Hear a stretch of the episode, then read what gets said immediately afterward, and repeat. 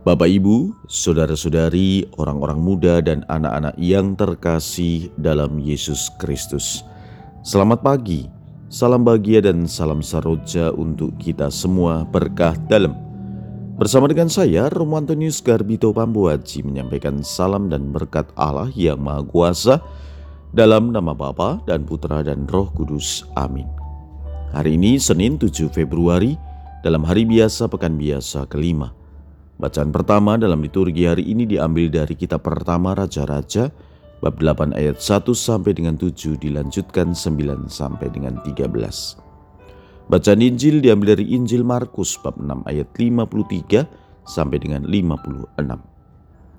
Pada suatu hari, Yesus dan murid-muridnya mendarat di Genesaret dan berlabuh di situ. Ketika mereka keluar dari perahu, orang segera mengenal Yesus. Maka berlari-larilah mereka ke seluruh daerah itu dan mulai mengusung orang-orang sakit di atas tilamnya kepada Yesus di mana saja kabarnya ia berada. Ke mana pun Yesus pergi, ke desa-desa, ke kota-kota atau ke kampung-kampung, orang meletakkan orang-orang sakit di pasar-pasar dan memohon kepadanya supaya mereka diperkenankan hanya menjamah jumbai jubahnya saja. Dan semua orang yang menjamahnya menjadi sembuh. Demikianlah sabda Tuhan, terpujilah Kristus. Saudara-saudari, dalam Injil hari ini secara tidak langsung Yesus mengajarkan tentang iman yang sederhana dan tidak rumit. Membaca Injil hari ini kita dapat membayangkan betapa hebatnya Yesus banyak orang datang dengan membawa orang sakit dan mereka semua mengalami kesembuhan.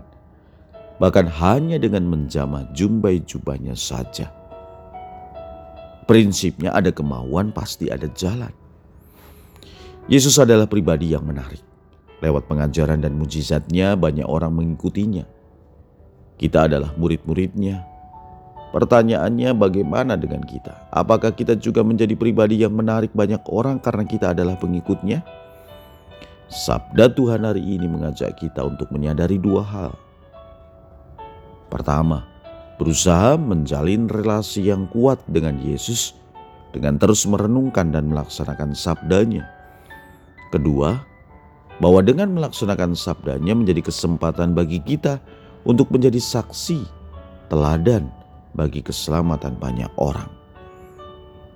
Marilah kita berdoa. Tuhan Yesus, Jadikanlah kami muridmu yang setia melaksanakan sabdamu dan sekaligus menjadi teladan bagi banyak orang. Berkat Allah yang Maha Kuasa, dalam nama Bapa dan Putra dan Roh Kudus. Amin.